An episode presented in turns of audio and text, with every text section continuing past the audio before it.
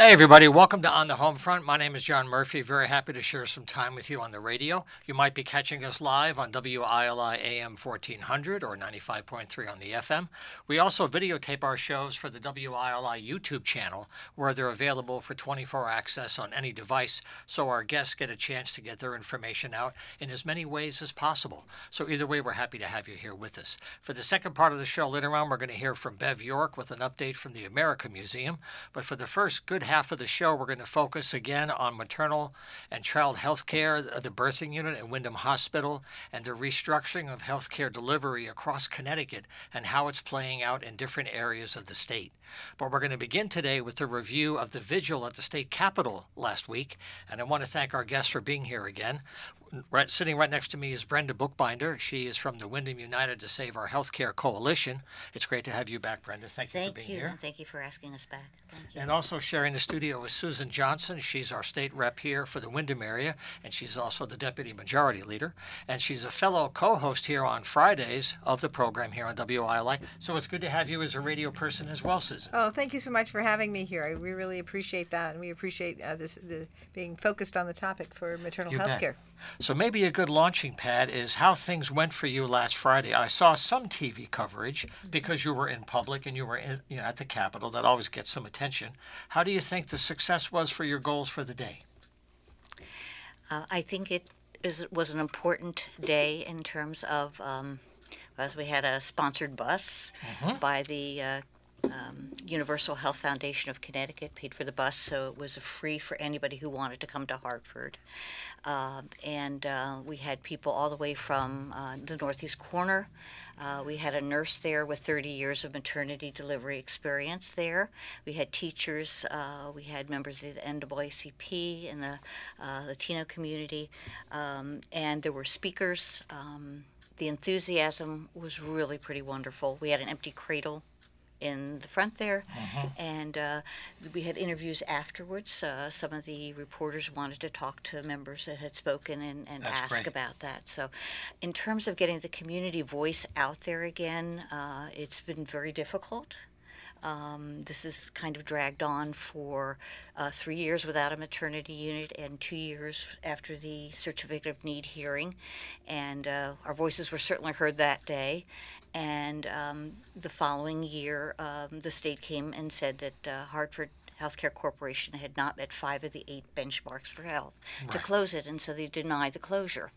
Right. And then Hartford Healthcare appealed again and said it's not safe. We don't have enough babies and we don't have enough providers. Um, a condition that they created with all the cuts. So this is not something that naturally happened. Right. Um, and as far as I know, this whole past year has been a conversation between the Office of Health Strategy and the hospital to make changes to accommodate childbirth. And so the changes that I know of is that they uh, Hartford Healthcare bought American Ambulance, so now they're getting paid for the ambulances differently, and also they have a medic on board, so the rates of payment are higher. But it's still the arduous trip from Windham to Backus on the back road. Nothing has Right. changed. There's Nothing still some very difficult mm-hmm. stories right here mm-hmm. about that. Mm-hmm. So, at some point, the real logjam, from my understanding, is that a decision has not yet been made on the appeal, and it's been about a year, I believe. So, the question is Am I correct? And the big logjam that's preventing anything from moving is this decision about yes or no. Well, I think uh, just let me say something. Please, I don't wanna be too things about that. simplistic, but I wanna be clear But so it is. It, this is not a simple issue at all because we have the monopolization of hospitalizations all throughout the country, Right. and so Hartford Health is a monopoly. It's been sued as a monopoly by St. Francis Hospital. Uh, Yale New Haven is a monopoly. And uh, they're taking over pretty much all the hel- all the uh, access to hospital health care in the state. And so by doing that, they have a huge amount of resources and control. And what's happened is uh, because of the changes that have occurred, they have a great deal of power. And negotiation is one way the Office of Healthcare Strategy might be able to work out a deal to create access to uh, maternity and delivery here in Windham and also throughout the state. But we have to figure out how we're going to do that and what the costs are. So when you talk about them purchasing American Ambulance, that's not for Windham. American Ambulance is private. It's a private nonprofit. Windham has its own uh, ambulance services here, and one of the one of the five items that they couldn't address was the fact that it did have an impact on the community. It did have an impact on our ambulance services. By doing this, our ambulance services are, are taking people here and moving them to other parts of the state to have them have the baby delivered. Uh, so this is a this is a situation that um, has not yet to be, been res- resolved. And one of the things that we have to keep in mind when they talk about safety, that is absurd because we've had head-on collisions with women in labor going to different hospitals. Yep. We've had deaths in those circumstances. And to imagine being in that situation where you're delivering your baby and then having a head-on collision on the side of the oh, road. Oh, yeah. So this is not this is not safe. There's also a problem with the Emergency Medical and Treatment and Delivery Law of 1986, EMTALA, which says that you're not supposed to remove anybody from the hospital while they're in the process of uh, having a, an, an emergent need. And uh, while you're in labor, you're in the process of having a need uh, being One addressed. could imagine, right? I, I would think. Yes. I'm glad My- you said that. my goodness.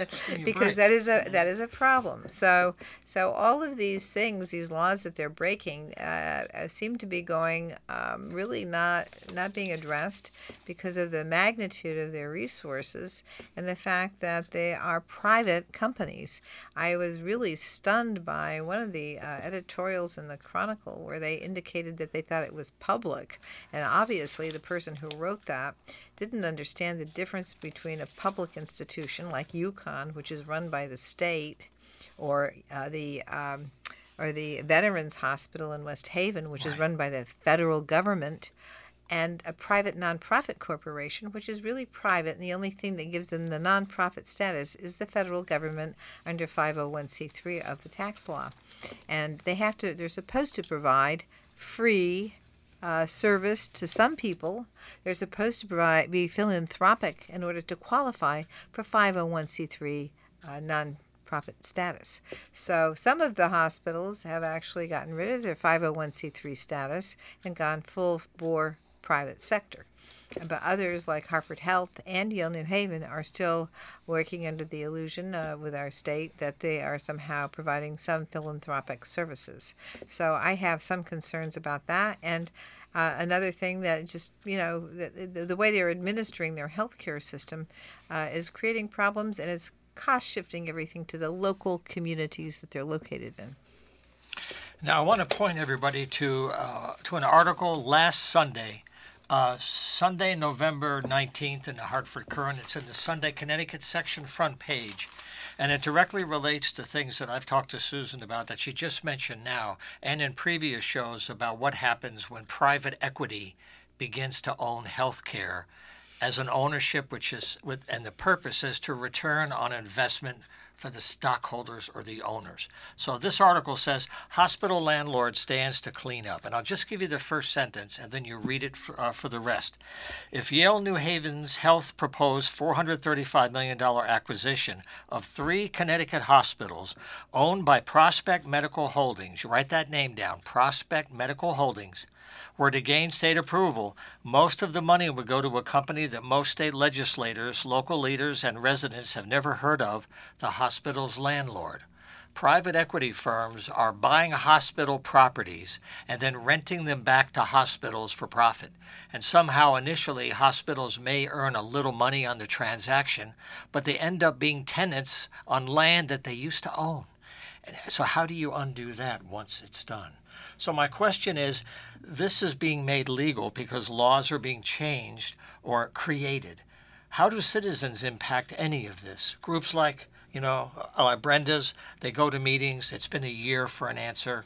And the question is at what point are the people considered enough? Well, let me just say this is not a change in the law. This is the law that exists uh, with respect to monopolization. And I refer you to uh, Senator Klobuchar's book, uh, you know, the, the, the Monopoly book. And so we they have been working, uh, she has been working in the Senate, United States Senate, Yes. to try and address the monopolization of all kinds of things. And the monopolization of our hospitals, hospitals all over this, all over this country, all over this country, hospital monopolies are closing down uh, the maternity and delivery services all over the country. It's not just here in Connecticut. Right, right. And it's always in the rural areas. It's always in the poor areas. It's always in these areas where you have the poor people and the rural areas. This is, and you can take a look at the Milbank Foundation. I get this information from the Milbank Foundation, which is a national organization dedicated to making sure people have access to health care. So if you take a look on their website, I used to be able to meet with them when uh, former Medicaid director uh, Kate McEvoy was the Medicaid director, and we would go to Milbank Foundation meetings. And of course, they have done a lot of wonderful work uh, analyzing the situation. But until we get the national government to address monopolization, until we understand that these things are not public, like that like that editorial in the Chronicle said. They're not public. They Yeah. are private institutions. Right. And when you have a private institution, they have control. And what they've been right. doing uh, for years now, um, since the 80s, uh, is trying to transfer public entities to the private sector. We did it with our utilities. We're doing it with the hospitals. We're doing it with all kinds of things that were once public and now they're becoming private. So once you privatize something, you give it away, you give away your rights to have a voice to any great degree about what happens uh, to the uh, to that particular uh, thing that you uh, had relied upon. And so, I mean, there there's got to be a way to um to change how monopolies are operating in the healthcare system. But take a peek at another at all the other countries in the world. Every everywhere else you go, you have public health, which is run by the government, and it is here in America as well. Yep. We have public health, but the providers are generally private. They're generally private, private, private. They're private nonprofits or they're private for profits. And so when you have that division, you have a real problem in terms of regulation, in terms of enforcing what they're supposed to do. And of course, we adopt uh, public health uh, standards, but get this. Guess who makes the hospital standards? National Hospital Association. What are they? They're a private nonprofit corporation. They create Yeah. all the standards for hospitalizations. Who adopts them? Oh, the Connecticut Hospital Association, which is also a private nonprofit corporation. Yeah. It's very well orchestrated. But Brenda, no, please go ahead. You had asked what we can do, what the average Because person my hair can is do. on fire. I My know, I know. fire. It sounds so large. It sounds like a David and Goliath story. That you know, we have a little slingshot, and you've got to make it actually go where it needs to go to stop this process. But um, the situation with Waterbury, Manchester, and Rockville Hospital is that Prospect Medical Holdings is the renter the landlord owns 200 hospitals here and abroad. So they are hands everywhere and not really on the pulse of the community. Um, this. Um, uh, the two ver- versions of the story of the, the public health or the community health perspective of this and uh, corporate health are very, very different spheres. And the fact that the OHS has spoken to the corporation for a year and not met with the community. Um, and we don't have transparency about the impact of what has happened with all these vulnerable women. Uh, again, we are the most distressed municipality in Connecticut. Willimantic That's been is. identified again. That's right. Mhm, again this year. And how many of them are premature births? Uh, how many of them are C sections? And we're knowing that it's more than one out of every three is a C section. Um, postpartum depression, we're estimating is one out of every five women giving birth will have postpartum depression, which impacts tremendously the quality of life back here. Sure. and the families back home. when they get home. Um, Absolutely, That's right, everybody. absolutely, Yeah. absolutely. And um, I wanted to mention another epidemic which we are f- going to be facing without an ICU and without a progressive care unit. And on the website it says 130 beds for Windham Hospital. It went down to 87, and we are now 46 staff beds. And we're now called a, an acute care short-term hospital, short-term acute care hospital. So, not a critical access hospital, but a short term acute care hospital. So, mostly ambulatory surgery. Uh, most of the complicated cases, uh, cases will be farmed out. They will be sent elsewhere. You go to the emergency room, oh, this is more than we can handle here. And you'll either be put on the Lifestar helicopter Sure. or the, the ambulances down the road. But if weather does not permit, you're stuck. Also, you And know, the there's no- helicopter is there's no- twenty-five thousand dollars a ride. Absolutely. Each way. Absolutely. So That's right. That's a Absolutely. major crisis just to get to a place. Yeah, That's yeah. right. I also wanted to mention the Please. story about the uh, the three hospitals, the the um, Waterbury, um, Manchester. Manchester, and, and Rockville. They're Yep. not able to pay their doctors or surgeons there, so know they're they've not been able to pay their. restricted. They've been Yes, because restricted. the rents went up so high Yeah. that they can't afford to run the hospital. So, you so this is part of the, th- th- this is part of the difficulty I have when I try to do these segments because the history is so complicated, but the reality is not. The reality is people are not being served and they're in trouble, and the undoing is what's so complicated and kind of shuts you down.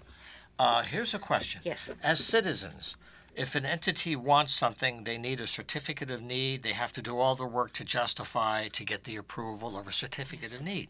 An institution wants to close something down. You said there's eight criteria. They're supposed to follow this process that's already established in order to close it down. And when someone doesn't do that, it breaks.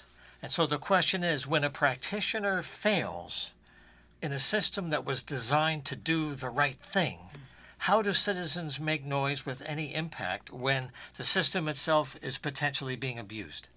Uh, I, I wanted to let you know that our, our Facebook page for Windham United to Save Our Healthcare is up and running. We went from 500 uh, members to 800 and some, so it's growing. People want to know. They will call. They will they will ask questions.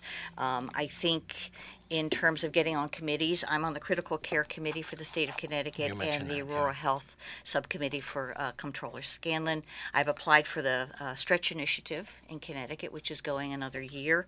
That is a, a um, uh, a grant from the federal government, the CDC. Um, one of 10 states, and Connecticut is one of them, to look at health inequities. And that's exactly what we're talking about is health inequity. Uh, and I'm waiting to hear whether I've been granted. But the, the whole first year of that, they did not come to Windham County. So they ignored the most distressed area of the state. They went to Bridgeport, Middletown, some of the other places, but did not come this far. Uh, I want to get on the committee because I want them to know what's going on here.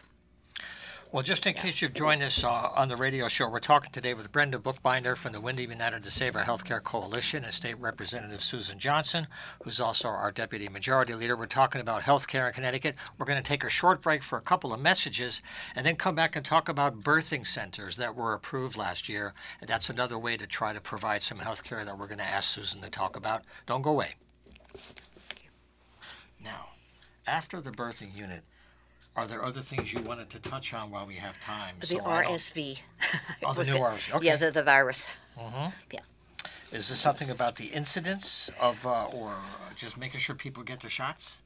Um, Not sure what that. It involves pregnant women and also preemies are very much at risk. Mm-hmm. Okay. And uh, children that are born with cystic fibrosis, oh my um, goodness. Okay. autoimmune disease, and particularly Native American and, Al- and Alaskan Native people have higher rates of RSV for their babies. So, Okay. yeah. I mean, educating people on the signs of that. Uh, lack of appetite's the first thing, then, then a cough, um, Okay. and then fever and uh, difficulty swallowing. and be sure to mention yeah, that. Yeah, I have a list of the. So, Susan, when we come back, maybe you could mention the whole idea of the birthing unit and how it's been Sure, proposed. sure, yeah. A- And are there other things you wanted to touch on? We have Equity. some time. I want to give you anything. I don't want to. Sure. We'll just um, talk about the birthing center and Yeah. how it's going to require, you know, a The lot of hospital. analysis, and it's something Right. that we're going to be looking at because uh, we're going to have problems throughout the state with respect to, uh, you know, deli- maternity and delivery. So it's Yeah. uh, something that.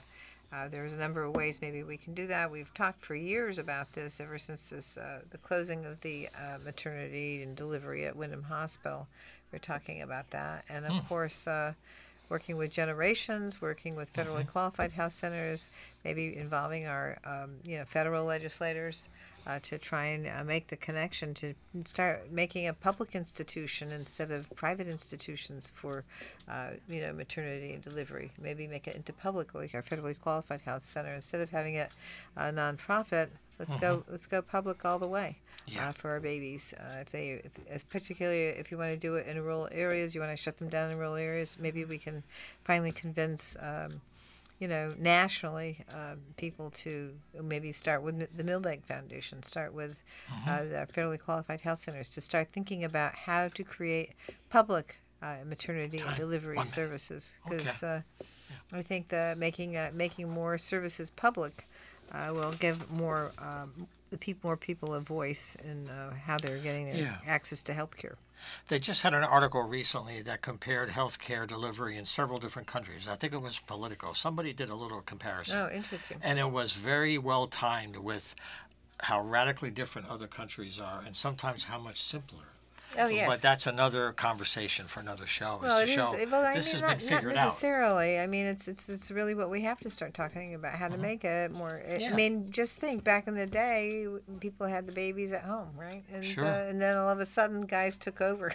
Well, yeah.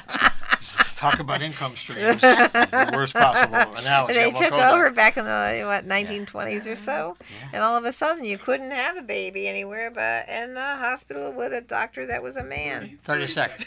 Or they're pushing C sections. Yeah. Well, there's that. There's the money, money, money for the Arbitrary, for the uh, yeah, C sections as well, yeah. and also advertising that you could have your baby uh, and get back to work. So Sure. you know you can time it when you're That's when your right. work when your Never workload mind is the lower. first six months with uh, Junior. uh, it's, it's a matter of scheduling. Okay. No. Yeah, yeah, Three, very two, male. one. Okay, we're back on the home front. Very happy to have you with us, whether it's on YouTube or live on WILI. We're continuing our conversation today with Brenda and Susan about healthcare. Something that happened recently is the idea of birthing centers as another alternative way to provide uh, support for women and families in that situation. Uh, Susan, you wanted to share about uh, how that started last semester, and there's a whole process underway to try to figure out how practical that can be. Absolutely, Right. and we do have a birthing center in Danbury that's right, very, very close by to Danbury Hospital. So I just want to say it's, but to have legislation that was uh, proposed and passed, uh, proposed by Governor Lamont and passed uh, in the General Assembly, to make sure that birthing centers are available all throughout the state is something that I'm very, very pleased about. I'm glad it's the first step. It's it's it's the first step because what we need, wherever you have a birthing center, you must always have a hospital that is able to take uh, someone who has some type of difficulty with the pregnancy and uh, can take over right there close by. Because you never know. You, you just don't ever know. And that's, one of the things that, I mean, has been kind of uh, ignored by uh, uh, most people in the population uh, who haven't had a baby, uh, that uh, these things are not just automatic. they, these things uh, require doctors. And of course, uh, back in the day, before doctors, we had midwives, we had uh, women who were very, very focused on uh, understanding and delivering babies Now we have doulas. and now we have doulas and we have APRNs and we have people who who are we like to give uh, the delivery maternity delivery back to women make make uh, make this all about women controlling uh, their deliveries their babies their bodies so that they have control. But we have to do it in a scientific way and that's going to have to be something that we need to take a look at. So we have like i mentioned before we have two types of uh, hospitals uh, three actually. You have for-profit nonprofit which are private sector. They're run by private private groups. And then you've got the two that are public which are UConn and the um, you know uh, west haven uh, veterans hospital that are run by the government and I think that we do have federally qualified health centers as well. So it might be a good idea to bring together a group of people throughout the state to see whether or not we can make uh, delivery, birthing and delivery, that kind of thing, into a public uh, public institution, so that women are always guaranteed to have. Um, you know, good health care, and uh, the regulation about how it's done is done by the public, where the people have a voice, where the women have a voice in terms of how it's done, where it's located. So you're not running, uh, have, delivering in a helicopter or in an ambulance that gets into a head-on collision. And so these are not safe ways to deliver a baby. And I think that people who are in that situation, who are delivering babies, who are pregnant, want to have that security because it is a very, very intense time for the family and for the person who is delivering the baby. Very, very intense. And so it's not something that's just uh, automatic.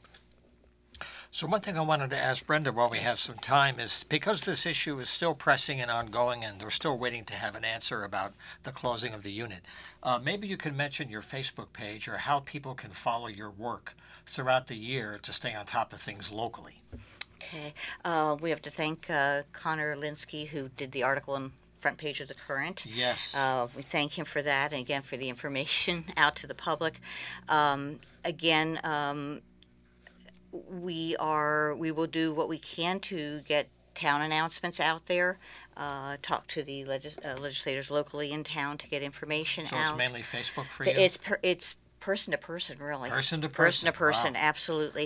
Okay. Um, I wanted to talk a little bit about the medical mission. That is the public um, benefit. Uh, effort that Hartford Healthcare Corporation is doing in the community, and so they'll do several hours of screenings, uh, or bring some clothing, cold weather clothing, and drop it off, and that's what they do for the public. Meanwhile, back at the hospital, things are being cut, consolidated, and shrunk. So it, it it's it's a very confusing message that there's a generosity at a certain amount w- with the community, but then back in the hospital, things are very different. And so um, I have this statement of equity commitment By from Hartford Healthcare that just came out with our Thanksgiving message. We commit to specific actions that measurably improve access, intentionally eliminate barriers, and create opportunity for all. Except the delivering women in, in Windham. Uh, one of the most common medical things that occurs is, is uh, the fact that uh, women have babies, and and um, and that is a very common medical thing. Yeah. And of course, uh, I think that a lot of times we forget uh, the amount of science that we've uh, been able to develop over the last 50 years or so. The scientific uh, community with respect to medicine is really advanced.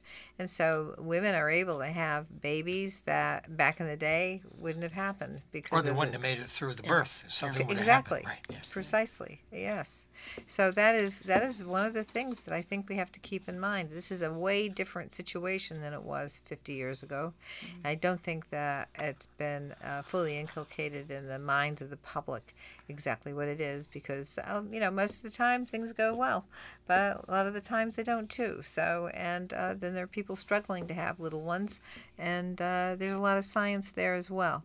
So it's really something that we have to really give some thought about and really address what it means uh, to have a baby, what you go through, and uh, where you deliver the baby. What is it going to be like? And I'll just one little anecdote. Uh, back in the day when my grandmother was going to have a baby, my my father, uh, she was way out in the middle of no place in a very rural area. So what she did is she went by horse and buggy to the nearest town, uh, which was a couple of days' ride, Wow. and she'd go went there a couple of months before she was due to deliver. So are we saying that we want to have women now uh, go to a place where it's closer, spend a month or so just before they deliver near a hospital? I mean, what are we saying here? Well, This is, the state isn't set up that way Right. and uh, it's not ever been that way. And uh, so we're not really. I mean, even though this Windham Hospital is classified as rural, it's because there's no highway going in and out of here. Uh, it still is. Uh, we still uh, expect to have access to health care within a very short radius. So. That's how a lot of the uh, a lot of the other different uh, insurance programs are are, pro, are set up. So it's a regional area of about 20 you know miles or so, 15 miles in the region, and then um, you know so you have a hospital there. And that's how Connecticut's set. Though we're losing hospitals here, just like they are all over the country. Well, you know, in a way, you look at it, they carve them up like franchise areas. Yes. They do. Contiguous towns, cable TV's done that way. There's a lot of businesses that carve it up that way. Mm-hmm. That's right. That's exactly that's exactly right. We have lost uh, over 30 hospitals in, that were community based hospitals already. And as Windham continues to get smaller and shrunken in its offerings, my concern is that at some point will they say, well, we don't need it. And um, so it's a worry. It's a worry that I have. Um, as far as uh, benefits of a birthing center, um, they they predict that it's 80% of simple births and 20% of complicated ones. Out of the complicated ones, they reduce the C-section rate to 10 to 15% compared to the hospital ones of over 30 33%. That's dramatic. It's a, it's very dramatic. So uh, it would be a good thing to have one here and backup delivery, whether it's a federal center or whatever, would be a good thing. One last thing: uh, without an ICU and our progressive care unit closed, we have a new virus coming out affecting pregnant women. and uh, infants, particularly preemies. It's called respiratory syncytial virus or RSV, and it is the top uh, cause of hospitalization for infants. Wow, that's been in the news lately. It's People huge. are hearing RSV. They're seeing ads to get Absolutely. the vaccine. Right? Uh, a vaccine's been recommended for pregnant wi- women during the weeks 32 to 36 of pregnancy. I don't know if women know that. And for preemies who are particularly at risk, there is a, a, vaccine for them as well that will protect them for up to six months of age. Most babies get through it without hospitalization, but those who are at risk are this list. Okay. Okay. And their risk goes between the ages of 8 and 19 months, so it goes longer.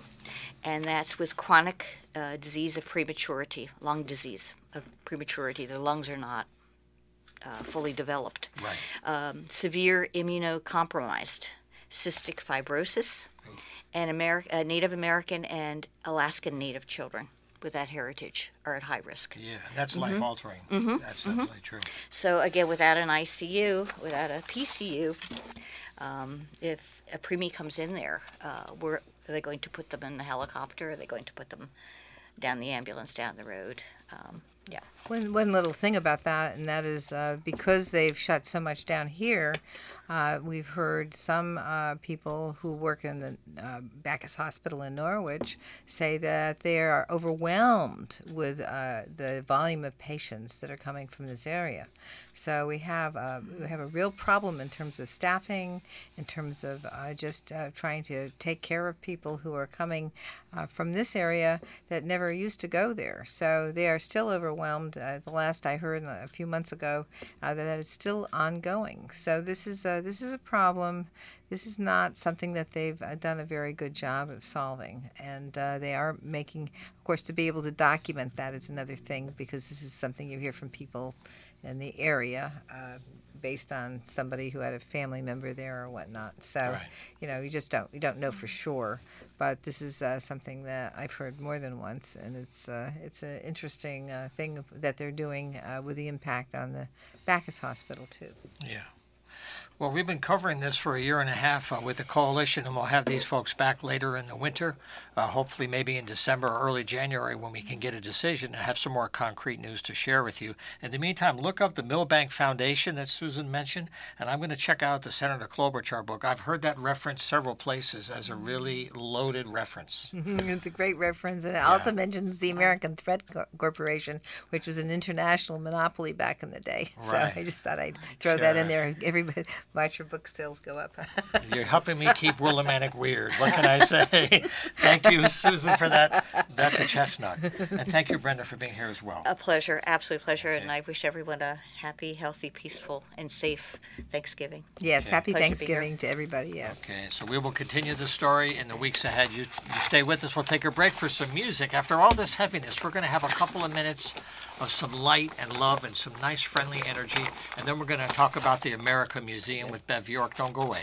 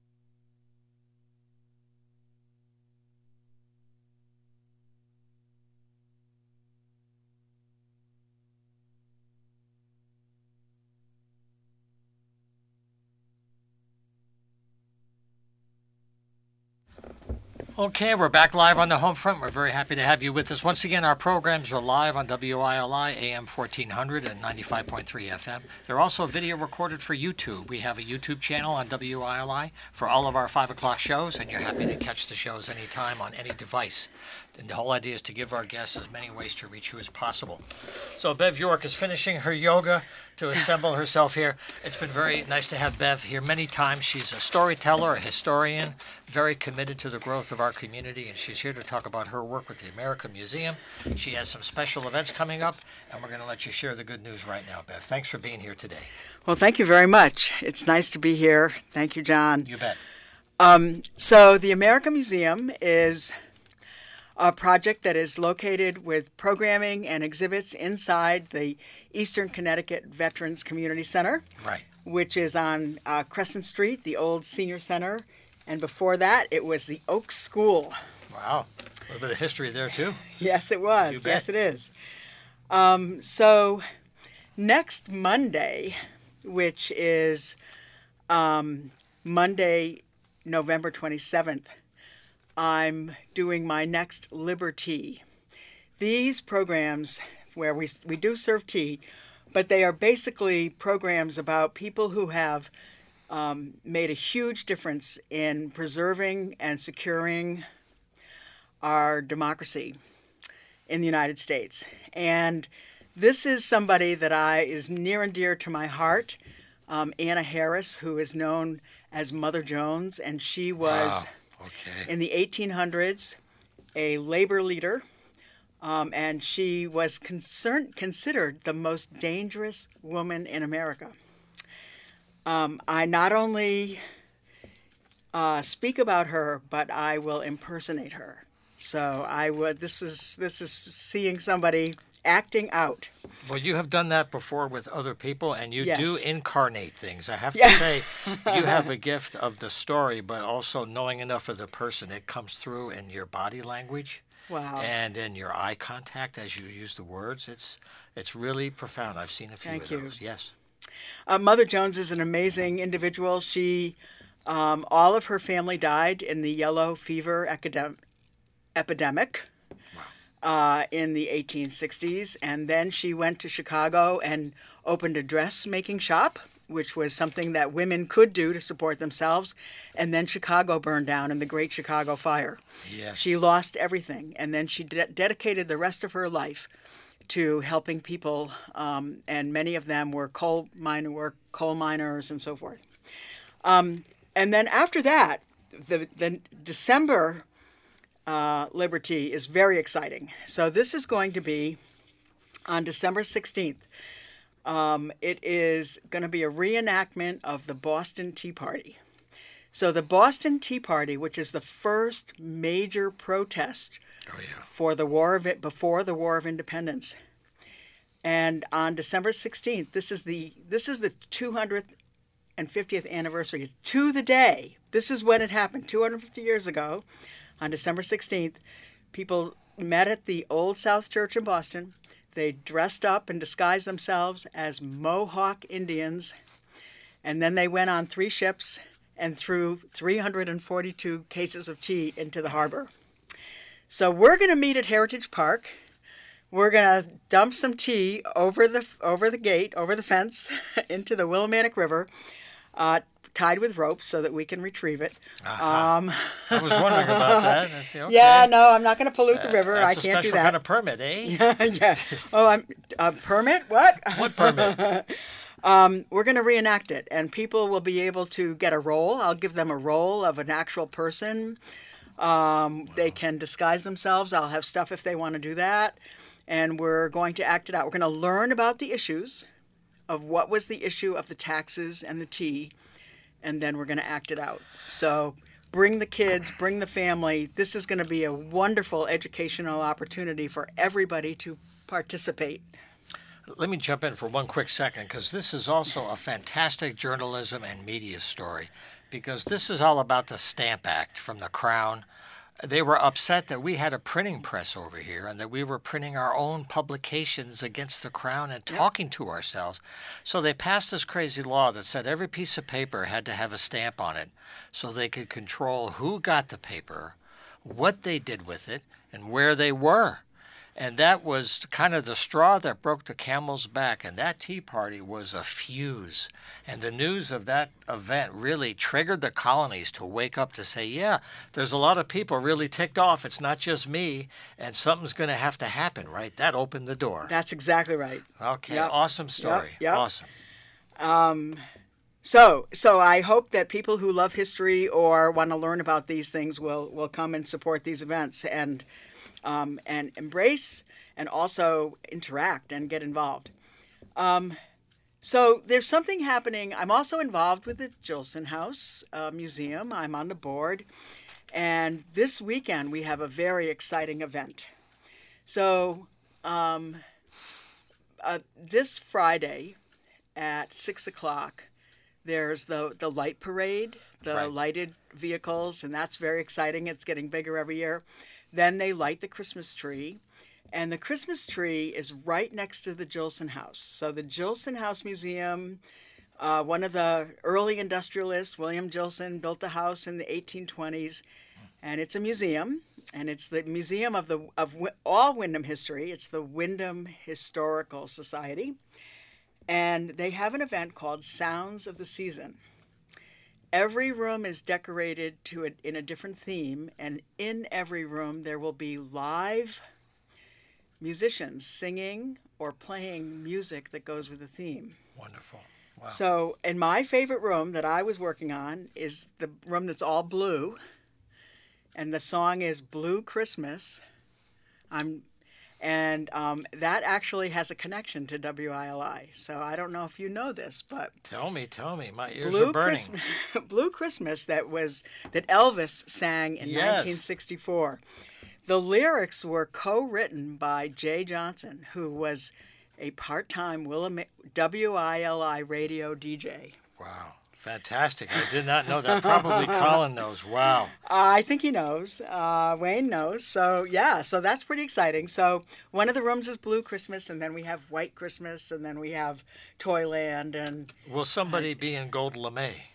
yeah. I mean, come on. You got to go right. You got to do it. You got to do it. Sorry, I had to do that. I had to do it. So um, this is a fundraiser. We're um, charging for adults, asking for a donation. Kids are free.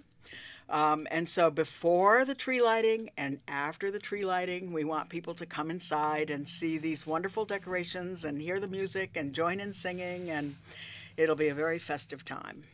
We're also so it'll be Friday, and then also on Saturday, there's a, a Christmas fest, a holiday fest inside the um, Shaboo stage and we'll be doing it again on Friday from 1 to 4. So I'm sorry, Saturday. So if you miss it on Friday evening, you could also come on Wow. Saturday to Sounds of the Season at the Jillson House Museum. So let's mention a website or two so people, because things happen throughout the year. You've got special things, but there's always stuff going on. Mention those websites. Right. People can jot it down. So one of the things that I want the listeners to know, if they don't already, um, I, many of the museums and the cultural and art organizations in this area, not just Windham, but the surrounding region, have put together a partnership. And one of the projects is a website and a Facebook page called Everything Eastern Connecticut. See, everythingeasternct.com. So anybody can go on there. You can load your events and um, so we have we have a place now where all people can put their events and if and if you're looking for what's going on this weekend this is the place to go. So for both people who are posting events and people who are looking for what's happening everythingeasternct.com and um, we're hoping that this is going to be really great. It's uh, Windham is working on a new website, but that'll be just Windham, and this is sort of the region. So if you come to something in Lebanon and you want to know what's going on in Willimantic, you can, you know, combine activities and, um, you know, where where to go to eat and where to go to shop, and it's it's going to be a great thing. You know, I've had you on the program now for so many years. One thing I've noticed is that overall, people are more interested in history and the connection from now to then. And w- when you do those presentations at the museum, people connect their own dots. And I wondered for Mother Jones, that's such a historic figure. And labor today is coming back after being really not put aside, but not really shining a light on labor so much the last few years. It's coming around some big strikes, some workers are getting uh, like a better deal. But can you talk about Mother Jones and the history and what she embodied that made her so dangerous in the first place? Who was afraid of her? Oh, well, in those days, you had huge conflict between management and labor. And um, the unions at the time, actually, early in her, t- in her earlier in her early career of being a labor leader, most of the unions were just men, and they were just white men, and they were uh, trades and crafts. And then in 1905, there was a union called the Wobblies. That's it right. Was, IWW. the IWW. And it was um, considered a little bit radical, but they were going to represent women, children, ch- child labor, yep. um, immigrants, all labor. The IWW had uh, came here to Willimantic for some of the strikes, and also had a office here for for a short time. How cool that was! A Willimantic office for yes, the Wobblies. Exactly. Um, so throughout history, in the 1930s, with uh, Roosevelt and a lot of the changes, we got a minimum wage. We got minimum age. We got rid of child labor. We got um, a 40-hour week, and a Social lot of Social Security was finally Social set. Security. Right. Um, there were many, many benefits that the unions fought really hard for, and paid overtime, things like that, um, and the opportunity for some of these uh, uh, occupations to have health insurance, which we know today is a huge issue. And so those things were good. And actually, union membership declined over maybe the last couple of generations. Well, now, open a newspaper. Does yeah. anybody read newspapers yeah. anymore? Or listen to your lo- local station? Yeah. You will hear that there are strikes everywhere. Um, coffee shops, major things are going on strike as we speak. So labor is unhappy. They are unhappy with being understaffed. They are un- overworked. Um, and so they're looking for some fair treatment and it's so it's kind of coming again it's raising its head that even though we have these laws for for to protect the la- to protect workers um, not all the laws are also enforced so th- that's problematic well you know since uh, the 90s, I guess, the whole wave of globalization across the planet. This is when the, you know the Wobblies, the IWW, could be more popular now than hundred years ago because of the change in who owns. Like, if you're unhappy with you know with the business, what country do you go to? What court do you go to? Right. Right. That's the thing. And if you're in a foreign country, quote foreign, it just means well, that's from your point of view. It's foreign to me. It's my home pal. But the, you know the whole idea of labor trying to deal with the incredible financial success that we're enjoying in a world that's on fire. Our economy is cranking out the bucks. And the question you're asking is how does it get spread around without being called a communist? That's our problem. We don't even want to talk about income distribution. Right. Right. So that's where these figures have paid the price, and I'm glad that you're here. I want to mention this again. Mother Jones is going to be in November. It's going to be next Monday, correct? Correct. Say that again. Next Monday. Next Monday, the 27th at 4 p.m. at the Veterans Community Center at 47 Crescent Street. And it's free, and uh, we are accepting donations, of course, but everybody is welcome to come. That's so cool. And also, I want to mention too something I've covered. Uh, you know, recently is the rise in tenant unions across the state. People are really under stress, and there's an organization. There's a tenant union here in Windham. There's one in Putnam. There's ten right now across the state, and we've had them on the air talking about organizing because tenants right now are in a very bad situation. And landlords are too, because the tenants, if they can't pay rent, landlords can't do what they need to do. So it's a real broken system right mm-hmm, now. Right. And we're trying to cover that as well as healthcare here, because people are really struggling, and having the information is everything, and the history. How do we get to where we are today? Right.